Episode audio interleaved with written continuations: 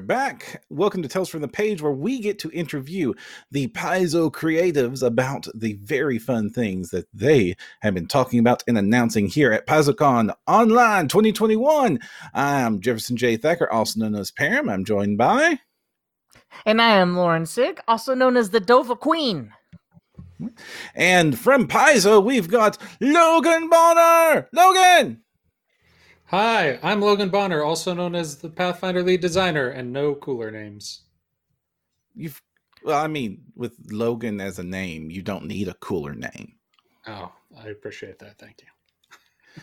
so, Secrets of Magic. We were already incredibly hyped for this book. And then you all just start dropping art bombs on us and cool things like class archetypes and cool and like reworking how the Magus works, and then you like threw it down this crowd pleasers with variable uh, magic items. This book has a lot of expectations on it. What was the goals going into what might be the most scrutinized book past the core?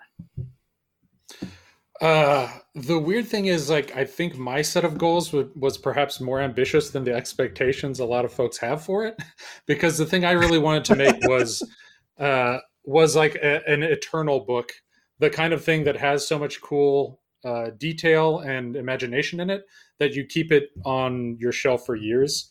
Uh, one of my kind of frustrations when I look back at some of the first edition stuff I worked on is a lot of them. It's like if I'm not playing right now, there's not any reason to pick this book up and look at it. I wanted a book that wasn't going to feel that way. That was just going to be like, I'm so glad I have this forever. Um, so my main thing was making something that is going to be a book to read, not just something that you go on Archives of Nethys and pick the feats and archetypes you want, but that you actually want to have the book in front of you and you know, flip through its pages. Does that like something? Guys, that, oh. I feel like you guys really accomplished too, making a book that almost any player, any GM is going to be able to pick up and use for their character or their game. Even even Joe the fighter can look through the magic items and start looking at some new strategies that maybe they didn't have from just the core rulebook.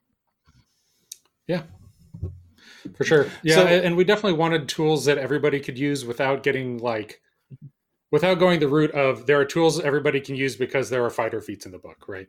Uh, some mm-hmm. stuff that's more universal was a big goal. And then because magic isn't just casters. Like this is a fantasy game. Magic is important to every character going, right? Yeah. Well, now, we also knew we had guns and gears coming up that is like I don't care about magic. I want to shoot things, right? So uh, it's kind of a nice one-two punch of of the the far sides of the uh, of the range. Well, speaking of guns and gears, we have to ask. We would be remiss if we didn't. How easy is it going to be to build a gun magus? Uh, I think pretty easy. Uh, I think you. I think if you take the ranged option, I don't think there's much more work to do to have a gun magus. At least with a, a magus uses guns. Doing a gunslinger with a magus archetype, I think, is a little more challenging, just the way the stuff is set up. But pretty easy. We you kind of we knew we were doing this... the gunslinger, so so we didn't want to exclude them when we were working on the magus. So I, I'm sure when Mike was doing his pass, he was like, "Let me make sure that I can use a pistol with this." Yeah, you don't want to make a class that's just immediately disappointing when the next book comes out. yeah. So, uh, you mentioned that you wanted this to be a book that you get to read and enjoy, and I think was a lot of that uh, made possible because you were, uh, unlike say its predecessor, Ultimate Magic, you actually get to tie in to the to Golarion and the setting material. Yeah, that certainly helped. Um, I think a lot of kind of the the core principles of magic hadn't been touched on all that much, so we had a fair amount of of latitude with what we could cover in this, um, and that's kind of one of the goals of how we put setting stuff into the rulebook line versus the Lost Omens line, where the Lost Omens line is looking uh, primarily at like the people, the places, the specifics of the setting, and then the rulebook line is trying to talk more to like the the broad basis of it. So if you put the two together, you really get the full picture. you showed up uh, some like illuminated text and some mm-hmm. weird uh, uh, occult like and alchemical like drawings and diagrams. And you mentioned that there's going to be sections of this that are like treatises. What were some of these inspirations here? I mean, were you just raiding Erik Mona's occult bookshelves? uh, we weren't raiding Erik exactly. I do think there was some amount of. Um, influence from when we did occult adventures in first edition because there was a lot of like looking into that occult literature and stuff at that time uh, so i think some of that kind of stuck around and like okay what if we put some more of this directly on the page rather than kind of just using it for the the rules inspiration and not going quite as deep into the feel of it um, so yeah the kind of the the feel of looking into stuff that's kind of a bit beyond kind of normal human understanding was a major influence on it. And then we kind of tweaked that through different lenses. So like we wanted to make sure that the divine part read differently from the occult part. And uh, and there was really a lot of variety. So you could really get yourself in the headspace of those different types of characters as you read the book. And it's funny that you meant mentioned occult magic because that did that book was really special for Pathfinder and, and really one of the one of books I love because it took what was expected of psychic magic and uh, away from some of the um, the his, the inspiration and trappings and some of the baggage from the previous editions of games that inspired Pathfinder. Um, you know what I'm saying? It's not the the the mind psionics weren't uh, as prevalent there is Secrets of Magic going to be doing anything similar to make Magic and Pathfinder its own thing instead of an also ran? I think there's some of that in just the structure we already had going in because we had the traditions and the essences, uh, both of which are are kind of more particular to uh, to second edition Pathfinder. Uh, so there's there's a little more established here, so we didn't really like fully reinvent the wheel. Um, but we definitely drew some inspirations from different angles to try to get that, uh, get kind of the variety of magic a little more in mind for the reader, and hopefully and that works. Out. Of, and speaking of different angles, I mean, look at the smorgasbord that you have here. You've got shadow magic, you've got the Thassilonian magic now, you've got cathartic magic. You say blood magic was in the works, so we know that's somewhere around there. Are there any themes of magic, any concepts, any movies where magic was present, where you didn't feel like you were able to bring some of that inspiration in?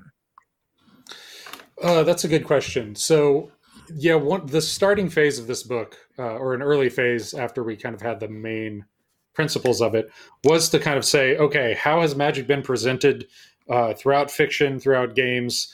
Uh, and what are the touchstones that we want to make sure we include. I think the main thing that is just kind of tough to do, especially on the player side, is the just really weird metaphorical side of stuff. We got in what we could, um, but especially like a lot of those like strange 70s and 80s movies where just kind of weird stuff is happening and it's not entirely clear its uh, its origin. I think that's the main thing that like doesn't re- really work very well with a little more regimented system like we have.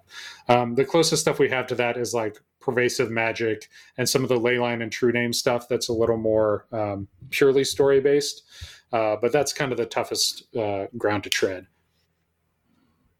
Something that I'm finding really interesting about this book one of my favorite books from 3.5 was Tome of Magic. And it looks like hmm. you've taken the spirit of that and made your own thing with it and also improved on what was a hilariously overpowered book.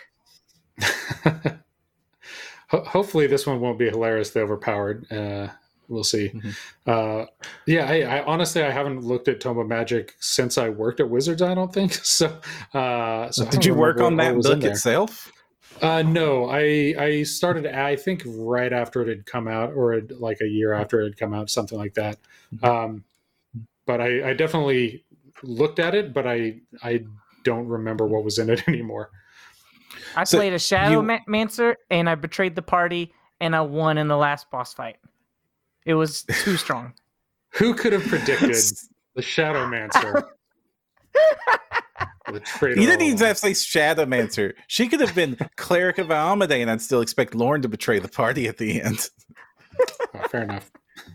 Now, uh, the the uh, I believe we're talking about the different types of magic that this book's the the books of infinite magic. Is that the correct? Uh, of that, or am I getting magic. that wrong? The books of unlimited magic. That's a big promise. How do how can you give us some examples of how like mechanically this might like adopting one of these alternate magic styles would change a familiar uh, uh, spellcaster type? Okay, uh, so I think a, a, a really easy example to understand is elementalism.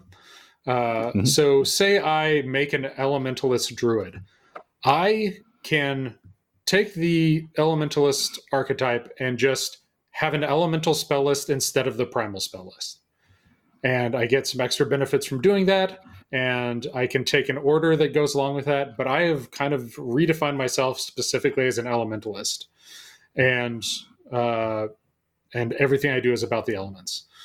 Um, another a good example would be, uh, you know, if you're playing a geomancer, you really start to care about what types of terrain you're in, and you know, you you're gonna you can fight differently uh, by the river than you do in the mountains or than you do in the Arctic, uh, and you can, uh, you know, if I'm themed with the sands of the desert, I can cast an earth spell to uh, get the energy of the desert to where I am and then feed off that.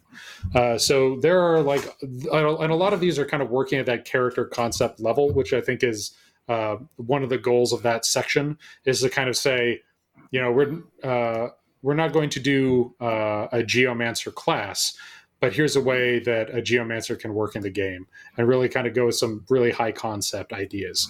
Uh, so it goes from like the high concept there all the way to like an individual spell choice uh, or an individual item choice that are really narrow and specific. So there's a really good breadth of options in here. This sounds like something that really is only possible because of some of the modularity of uh, fifth uh, of um, uh, uh, Pathfinder uh, two characters. Yeah, especially kind of the reimagining of archetypes gave us a lot more flexibility.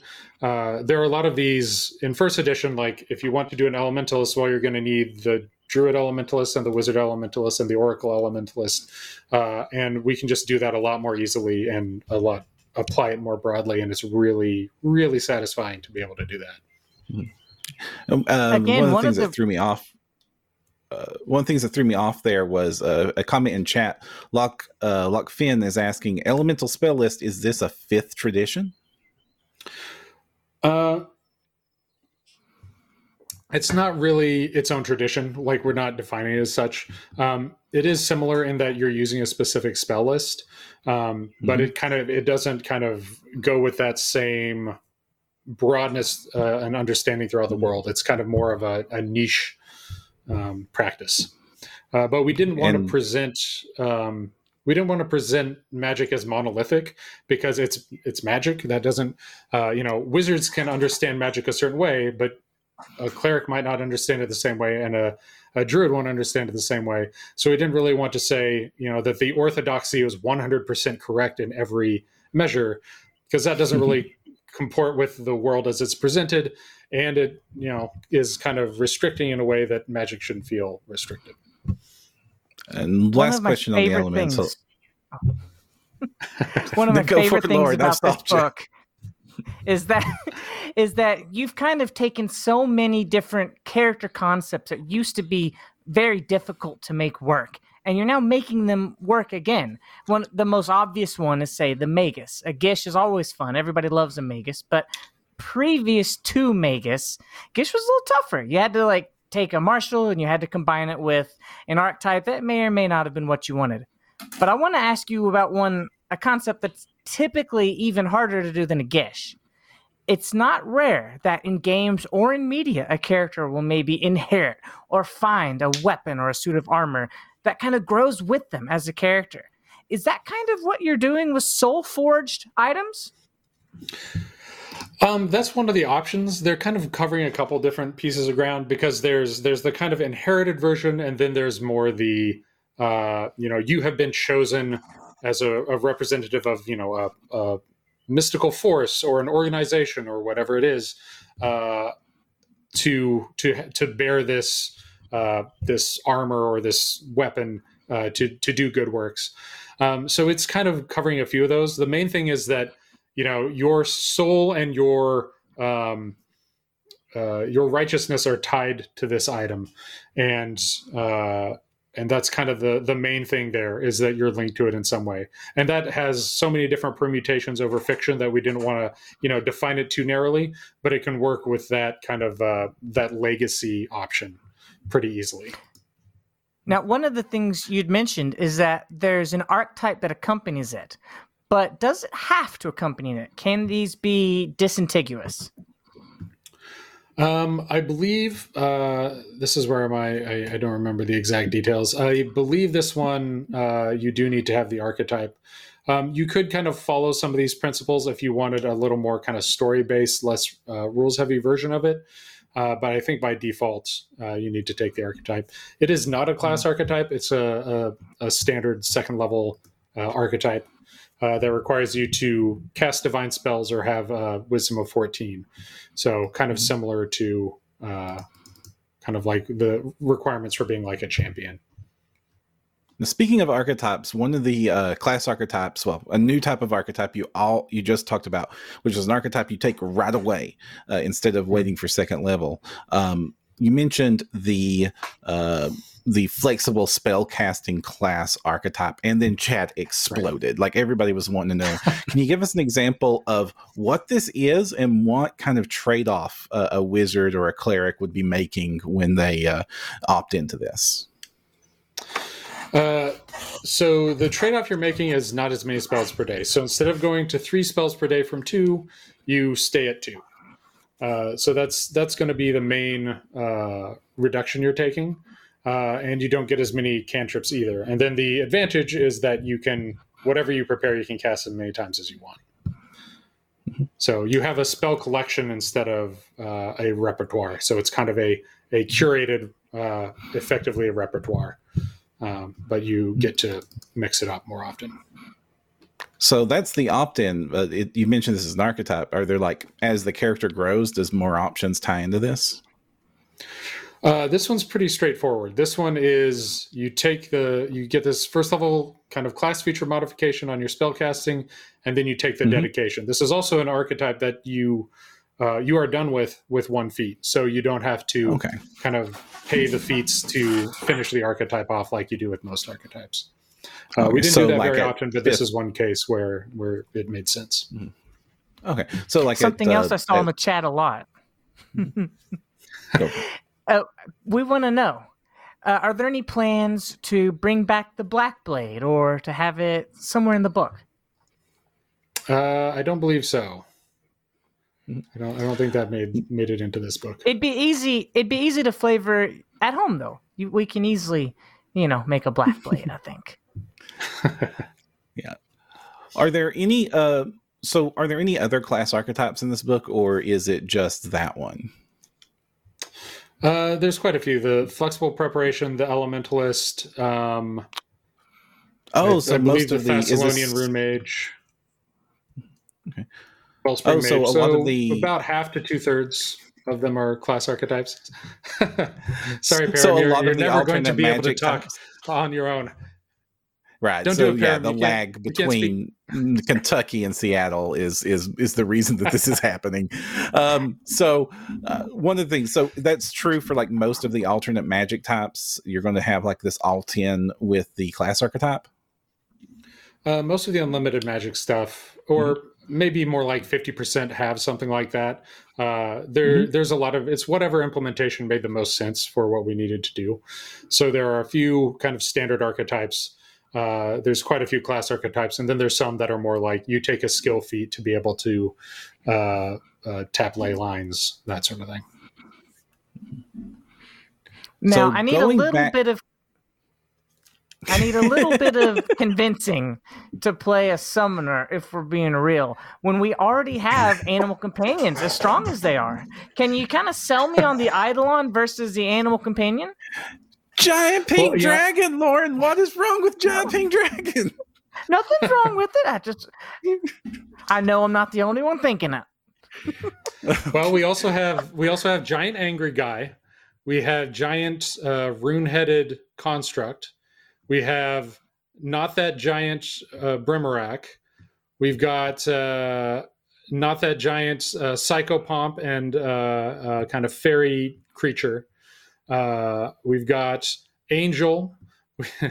I'm sorry, I'm just looking through the uh, the examples here. Uh, we've got a cool uh, like panther beast uh, that's all ghostly and green uh, for a god caller. Uh, so I think the main thing is if you're playing uh, an animal companion class, you want to be a cool person who has a, a pet who's a friend. Uh, if you're playing a summoner, you really want to be driving that eidolon a lot of the time. You want to be, uh, you want that to be a huge part of your character. Uh, and you know, if you have an animal companion, in some scenes you're going to forget you have an animal companion, but if you're playing a summer, you're never going to forget that you've got an eidolon um, and nobody else is either because you're going to have like a glowing symbol on you or something like that. Uh, so, uh, you know, I, I don't want to try to sell you on it if that is not what you want to do with your character. Uh, but for the people who really want to make that creature a big part of their role playing uh, and a big part of their combat and their character building, that's who it's for. I really no, want a I... giant crab monster. I think that'll fit well. this you can have a giant crab right? monster. Oh yeah, absolutely. That's that's a, a big so beast you mentioned the god caller, so ab, like the giant talking animal is absolutely going to happen. Uh, yeah, yeah. Uh, one of the one of the types is beast. So you know, maybe if you're from a, a coastal village, you have that giant crab, uh, or if you're uh, from uh, was uh, if you're you know a god caller from more of a jungle or savanna area, you, you might have that um, that kind of more leopardy, tigery creature. Mm-hmm. So, how much of the um, when you're playing a summoner, how much of what your your your effective combat options are are the summon? Like, how much are you really playing the summon as opposed to the summoner? Quite a bit. So the the main thing is that you have act together, so the two of you can do something. Um, and a lot of times, uh, your Eidolon is going to have some special ability. So a lot of times you're going to be kind of trading off, but kind of both of you doing something at once. So, for example, you might cast a spell while your Eidolon bites somebody, and on that round, you know, it's mostly you with some cool stuff your Eidolon's doing. On another round, uh, the example we use in the book is, you know, if you've got a dragon Eidolon, it might blow its breath weapon while you, uh, you know, drink a potion or make a strike or something like that. So it's uh, it's pretty varied and it's going to vary from round to round, but it's going to be like roughly 50-50 or you can kind of build to say like I don't care about me. I want my, you know, I want my angel to do all the fighting. Uh, and I'm just going to stand back here. You can also kind of play it that way. So, like like the uh, the playtest document, you have a shared action pool as opposed to some of the other companion uh, options where you're just giving an action to let your character your your animal act. Uh, I believe that's right. Um, mm-hmm. Yeah. Mm-hmm. Uh, so how uh, now? how is the uh, the spell casting for the summoner uh, working here? Uh, how much spell caster is a summoner now? Um, it's pretty similar to the playtest. You're getting, uh, you know, you're kind of losing the low tier spells and keeping just the higher ones. Uh, so you're going to have two spells of your highest level and two spells of the next level down and then you know a lot of focus spells. Uh, you're still going to get your cantrips and that kind of stuff. Um, so your number of spell slots is going to remain fairly small. Uh, just like any other caster, you know you can use a staff, uh, you can use wands and scrolls and kind of supplement your collection, uh, but it is still like pretty limited on the total number of spell slots you have. Mm-hmm. Okay, and are they uh, the the uh, summoner spell list? Is this like what kind of spells is a summoner going to be casting? Is it a lot of uh, monster buffing, or, are they going to be able to sideline wizard? Uh, yeah, your focus spells are mostly going to be ones that focus on your Eidolon, uh, that that boost your Eidolon, uh, give it you know buffs, special abilities, uh, and then depending on your Eidolon, you know if you've got the Dragon Eidolon and have the Arcane list, that's going to play a lot different than if you have the Angel Eidolon and you have the Divine list. Uh, so there's going to be a lot of variety, and it's really thematically tied to your Eidolon pretty strongly. So we have all of these different kinds of ways we can cast spells now. All of these different these different schools of thought about magic. Can you kind of highlight some of the different ways that they'll actually play out in game? Uh, sure. So let me let me go with one that's like really uh, broad and weird, and that's pervasive magic. So pervasive magic, if you decide to use that in your world or in a region, you're kind of saying like mm-hmm. everything here is magical. So you might have, you know, if you're using a troll, it might be an occult troll, and have a spell it can cast, even though it's mostly just a troll. It also can cast, uh, you know, ray of enfeeblement or grim tendrils or something like that. Um, you're traveling through magical terrain that's you know making your spells stronger or that has an ongoing spell effect that never goes away. Uh, so that's kind of like the the broadest one in here is kind of operating at the full campaign level. Um, so that's kind of like my my like you really want to go hog wild with magic. That's the option for that. Mm-hmm. Now, do the uh, the new classes get to play with the new toys as well? Do they get to have some fun with these new magic options? Is there a a, a geomancer summoner? Uh, so um, as we mentioned in the panel, like some of them are limited out. So like the pervasive magic doesn't really work because you don't have the full complement of spells. Uh, but a lot of these uh, archetypes are going to work just fine for these classes. So if you want to do a geomancer uh, Summoner or Magus, they can just take the Geomancer feat. It's a normal archetype. Um, they just need to be trained in nature and be able to cast a spell that has one of the right traits. So you need an air, cold, earth, fire, plant, or water trait to to go with the terrain uh, that you're casting in. Uh, so a lot of these mm-hmm. options are pretty broad. Basically, all of them are as broad as we could reasonably make them. Uh, there are ones that are more restrictive, like the Thassilonian uh, Rune Mage, just because there's a specific story uh, that's being told there that we wanted to honor and, and keep consistent. Mm-hmm. Of the core branches, uh, you know, like rackets and such, uh, what does the summoner get on their branches, and what are the initial options for when I can make a different types of summoners I can make straight up? Uh, their main their main one is just their eidolon because their eidolon defines so much about them. Um, so there's your Eidolon, and then your your spell choice uh, uh, are kind of the main things that you're choosing. Um, the link spells, I don't recall if you. I think you just start with one, so you can kind of expand on that with feats. Uh, but for your kind of starting options, the the Eidolon is just such a big raft of stuff. There's not a whole lot in addition to that. Mm-hmm.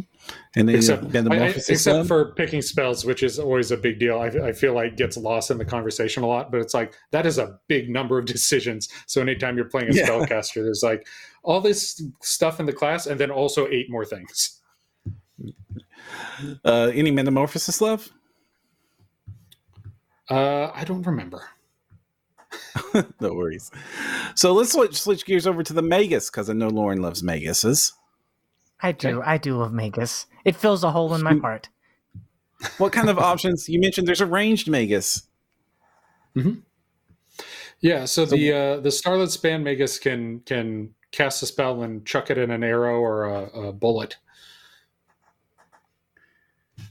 So uh, let's go to the Magus. So when we with the playtest Magus, uh, you know the ranged Magus was cool, and then there was the movie round super super mobile Magus. Um, when we're looking at, and then there was like the Magus, but uses a two handed sword. Uh, how has that changed with the with the final version of the Magus? It looks like it had a lot of uh, of development compared to say the Summoner. Yeah. Um, most of those uh, those styles are still kind of in there in concept. A lot of them have kind of uh, changed around the specifics. Um, but for example, the uh, you have this arcane cascade stance now, which is going to give you a mm-hmm. damage buff, and a lot of these builds kind of talk to that um, instead of going through saying things a different way. So like the two-handed Magus, uh, when you go into arcane cascade stance, uh, and at the start of each turn, as you stay in that stance, you get temporary hit points each time, and that's Ooh. that is a stance. So you're going to be in that for most of the combat. So you can kind of uh, turn that on, and uh, as long as you have a two-handed weapon in hand, you're going to get health back. Uh, so the the stance kind of opened us up to more options. The um, the shield uh, build also uses it. Uh, the um, the kind of one hand weapon, kind of more roguish one, uh, now gets a, a, speed boost and deals extra damage against flat footed creatures because uh, it's it's Ooh. themed a little more kind of shadow magic magicy now. So those are kind of those mm-hmm. make a good combination. Uh, and then their focus spell lets them teleport and attack, uh, and also get their oh. their oh. Uh, spell strike back. This oh, reminds I'm me of an old character I used that. to play. How well would it work to have a magus that maybe just holds one knife and primarily casts illusion spells? Or are we really kind of needing to bake in these damage spells?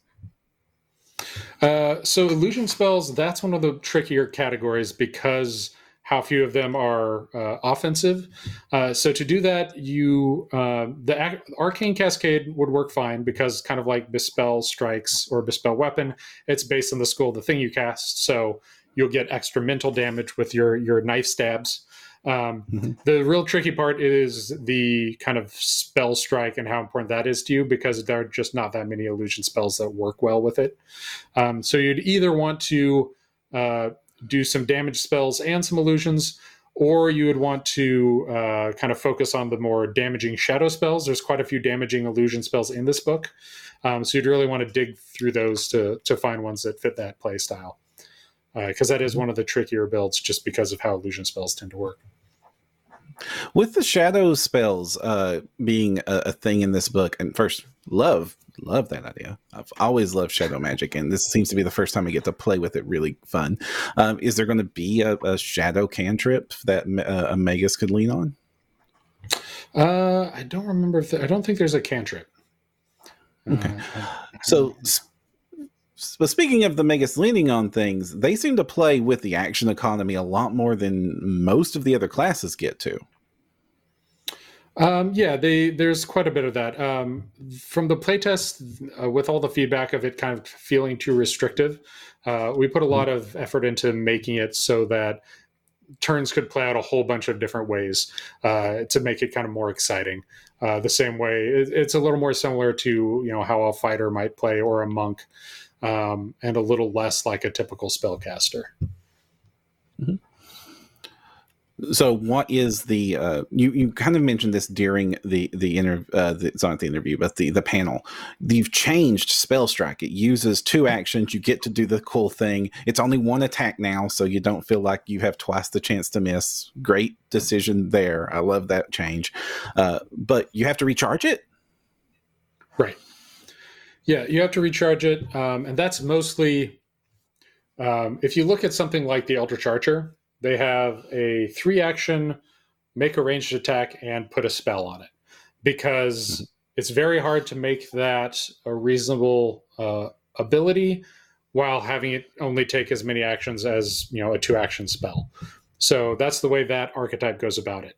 With the magus we knew that was going to be too restrictive uh, and that's a lot of the feedback we got so instead it's going to cost you a net of three actions but there are a lot of ways you can dice it up to make it um, to make it more fun and to make it less of a burden without also just making it way too strong and just kind of saying like eh, other spellcasters don't get to do anything compared to what the magus can do.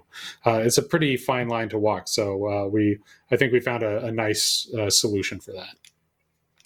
Does a ranged magus overwrite the Eldritch Archer, or do they kind of work really well together?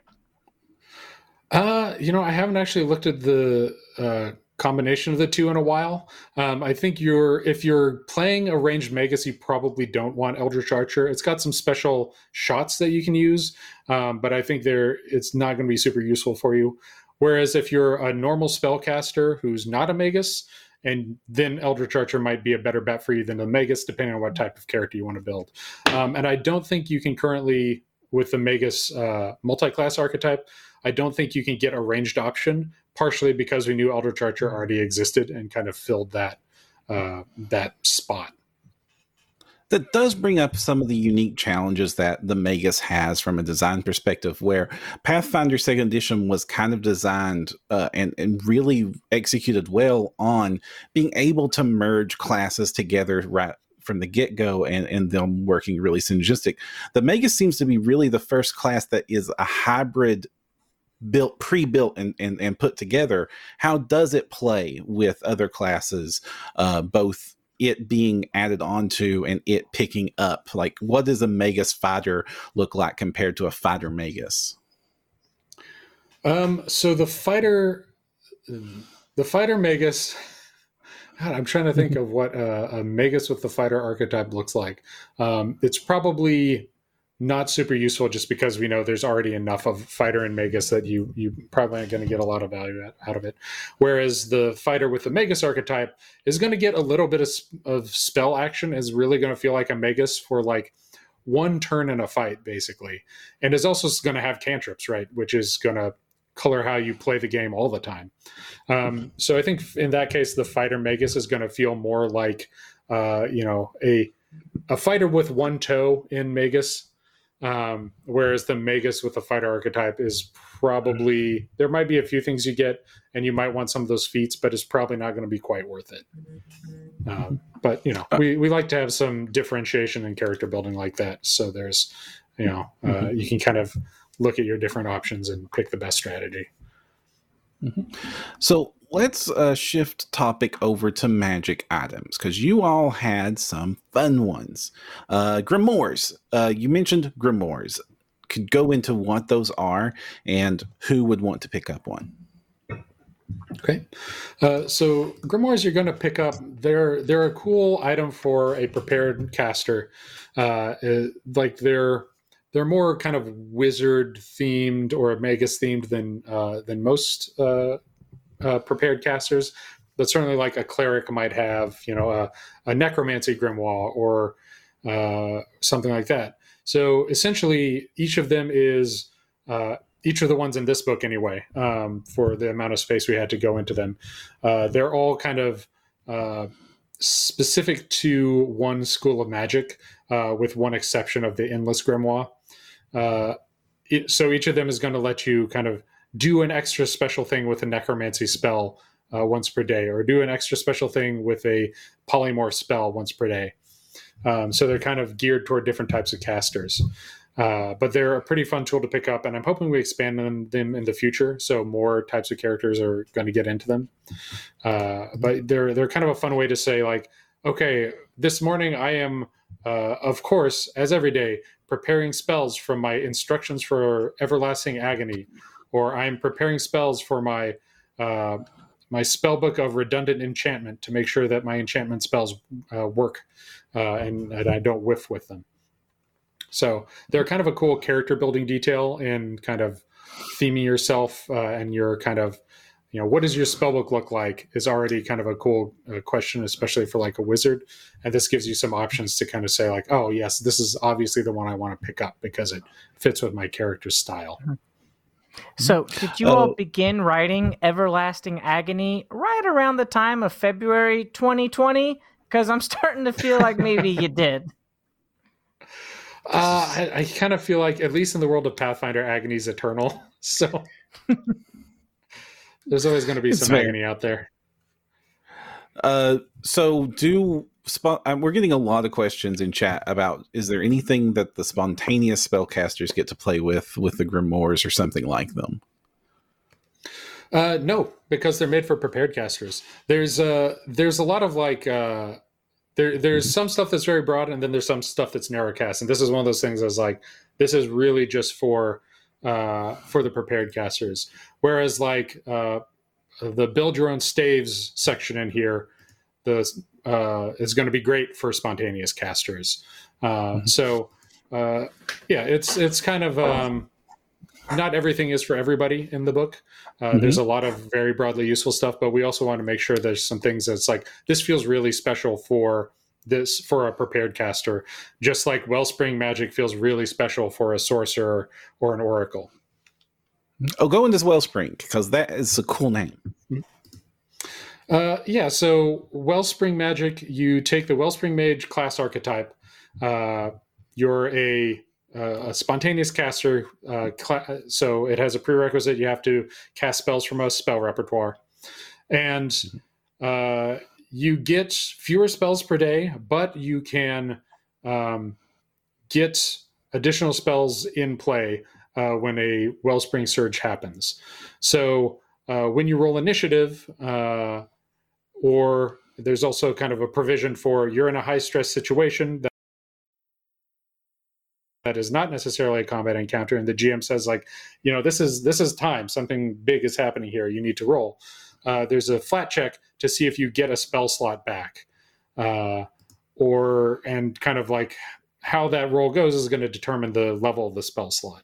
Uh, so it's kind of this is very much the like I want an unpredictable, uh, you know, kind of very bizarre but powerful magic within me, and that's the uh, the type of character I want to play. This is really going to play into that, and is just going to be like maybe I get an amazing spell slot, or maybe I'm uh, really you know off this day and magic is not being kind to me. Uh, and then you have the wellspring surges um, that can have like very random effects. So this is like this is another one that's like this is for a very specific type of player who wants to play a very specific type of character. How often are Wellspring Surges going to come up in a game? Uh, that's a good question.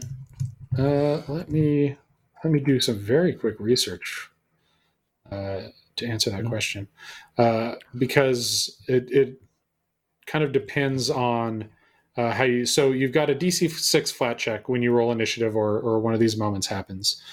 Uh, so you're going to get a surge on a failure automatically. If you uh, critically succeed, you're going to get a temporary spell slot, but also you need to use it. And if you don't use it after one minute, you're going to get a wellspring surge uh, because you know you you tried to hold in that powerful magic. What were you thinking? Uh, and it's, it's just going to come out of you. Oh, this is just got so much fun. Just bl- just slathered all over it. I love it. so, so, speaking of fun of, slathered, oh, oh, go for it.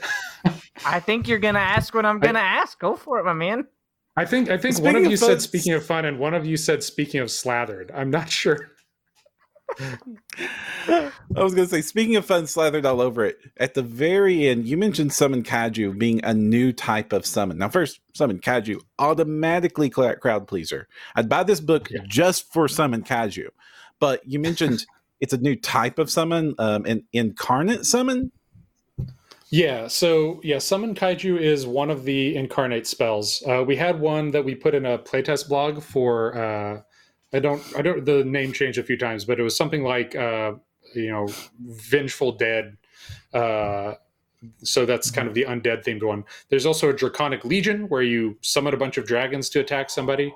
These are all the. Uh, I, I, like Avi's uh, uh, phrase for it of it being a mic drop because it is kind of like the guest verse on a rap song, right? Where it's just like, oh, uh, well, Nex is going to show up and blow some people away or you know an avatar of Urgathoa is going to come and, and kick somebody's butt. Um, they're they're kind of these these brief spells where someone just shows up, explodes, walks over, explodes again. Uh, the effects are going to depend on uh, the specific spell, but it's kind of this big kind of punctuation in a fight uh, that I think mm-hmm. is is going to be really cool to play out at the table. Uh, so, like the kaiju, for example, uh, if you summon Mogaru, the final king, uh, he appears with this this burst of song that summons him uh, and makes uh, creatures make a will save or be stunned. Uh, and then one turn after that, he walks over and does his volcanic fire breath and blasts the crap out of a bunch of people. So it's uh, I think those are going to be really cool to to kind of see the action. It's now, almost like you're summoning gonna... a sequence of events. Yeah, which is so cool. Are, are these only going to be for the, the top level, tenth level spells, or, or are these going to are there versions of these that show up uh, lower? I mean, we're going to just have they're, like they're a, a bunch lower, of iguanas. Um, we didn't we didn't want to go quite that low with a bunch of iguanas, uh, but there are some that are um, not as high level. I'm trying to remember what the lowest level is. Um, I think that is probably. Uh, I don't know. I think it's like seven or eight. Um, maybe six is the lowest level.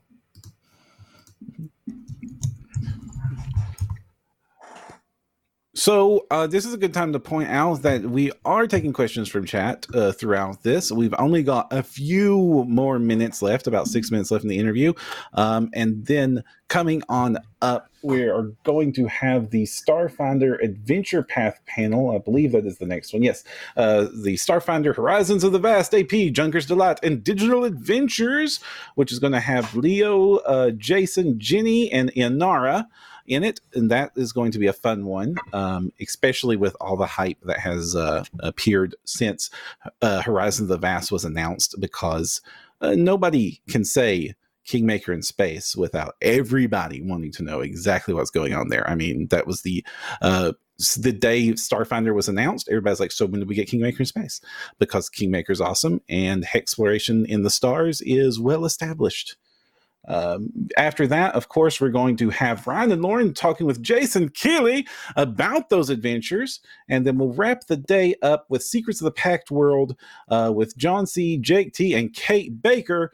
And after that, of course, will be the Glass Cannon podcast dinner at the Lion Lodge. And I hope I stalled for enough time for some cool questions to come into the chat. I've been seeing a lot of questions about the Ring of Wizardry and how well is that going to work with the Magus? Are we going to see something similar for some of the other spell lists? Uh, boy, that is very specific. Uh, uh, I think the uh, second I you put a think I can limit on a answer that. character, they want to get around it. They're like, "Oh, how do I get more Yes. spell slots?" yeah, yeah, certainly. Um, there's there's most of the things like apart from just your base spell slots, we kind of expect you'll be using all the normal stuff. Uh, and for some of these classes, like if you really want to be casting a lot of spells, there are certainly ways to be casting a lot of spells. Uh, so uh, Magus in particular might be spending, you know, uh, getting their weapon up and getting a bunch of extra spells, but maybe getting their AC to uh, it's only here. I can't quite get it to be really, really good. Um, so yeah, we we kind of expect most of that's going to be, uh, Mhm. you know, so, So a the- bit of a trade off. That actually does bring me into a question. I was wondering if this book was going to have an answer for because right up until this point, uh, a lot of the meta for like pure spellcasters in Pathfinder is they're multi-classing between multiple spellcasters in order to get more spell slots, more spells per day, more cantrips, etc. Mhm. Um, is there an answer in this book for, you know, I just want to be a druid that casts more druid spells without having to also be a cleric? Um, no, not really. Um, just kind of more spells. Like everything in here kind of needs kind of a story that it's telling. Um, and that is kind of the story that a druid does. Um, so yeah, we don't really have like a, a more spells archetype. Mhm. Wonderful. Uh, so, where can people find out more about the secrets of magic and the other wonderful work that you are doing, Logan? Uh, Secrets of Magic, you know, keep your eyes peeled on paizo.com. Uh, we'll be revealing some more stuff over time. Uh, if they want to see my thoughts, which are sometimes about work, but mostly uh, retweets of other people's uh, jokes, uh, I'm on uh, Twitter at, at Logan Bonner. Uh, so uh, you can uh, follow me there.